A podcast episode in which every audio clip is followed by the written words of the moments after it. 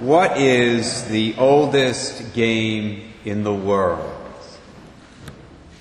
Here's a hint you will never see a report about it on ESPN's Sports Center. What is the oldest game in the world? And what is the most popular game in the world today?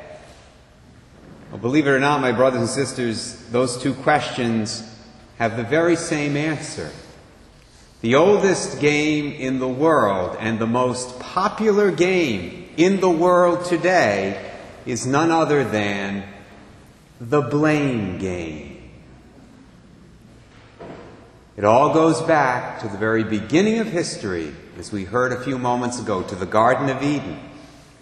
What did we hear there? Adam and Eve commit the original sin, and God confronts them about it. And what does Adam do? Mr. Responsibility himself. Why, he plays the very first round of the blame game. God says, You have eaten then from the tree of which I had forbidden you to eat.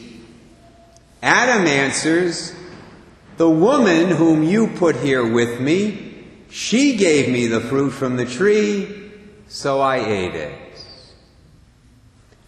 First of all, notice, he doesn't blame Eve.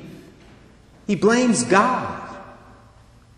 Pay attention to what he says. The woman whom you, God, put here with me. It's your fault. If you hadn't put this woman here with me, everything would be hunky dory right now. If you hadn't taken my rib out, life would be wonderful.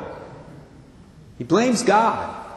Then he evens things out and he blames his wife. She gave me the fruit from the tree, and so I ate it.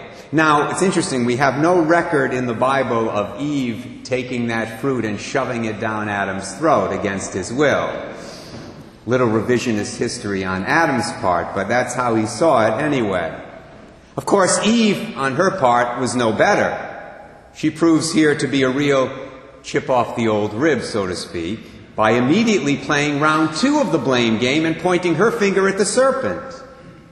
When God says to her, Why did you do such a thing? she replies, The serpent tricked me into it, so I ate it.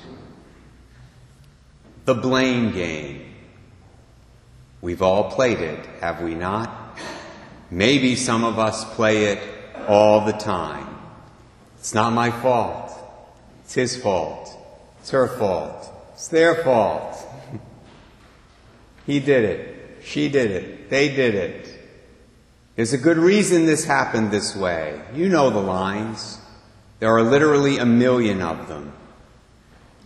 And that brings us to Mary, our Blessed Mother, who was not personally responsible for even one single sin in her life because she was immaculately conceived in the womb of her mother Anne, and she remained sinless throughout her life by the grace of God, by constantly saying yes to the Lord and His will.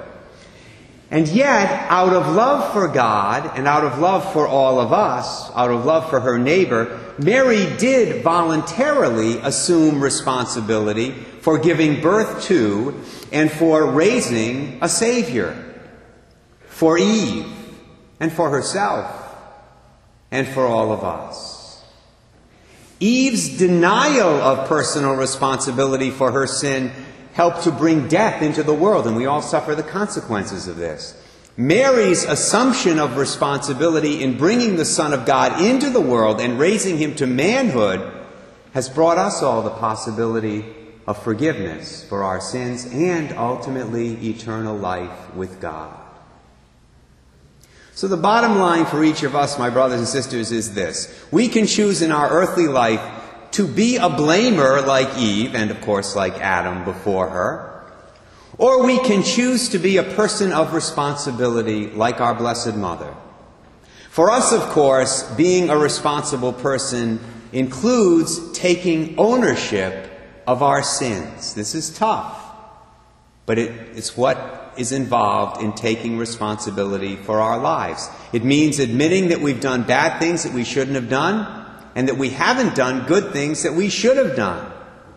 And we have to do this because we were not immaculately conceived like the Blessed Mother was. For those who do want to follow this noble path of personal responsibility, remember that confessions will be heard for two hours this coming Saturday here in church by Father Judice and me from 2:30 until 4:30 p.m. This is an opportunity God is giving to take responsibility for your sins and to receive the forgiveness that Mary's Son won for you by his passion death, and resurrection. To encourage you to choose that path, the noble path, the better path of personal responsibility, let me make one final point about the blame game.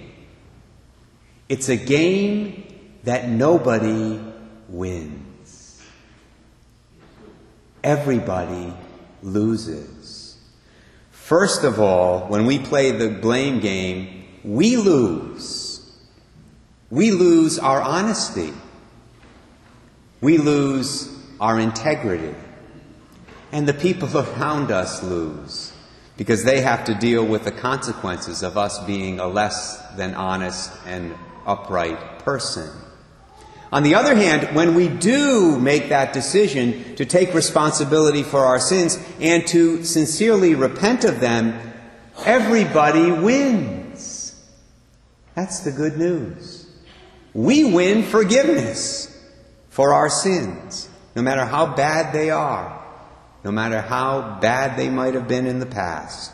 And the people around us win also, because they get a much better and a much nicer person to deal with every day.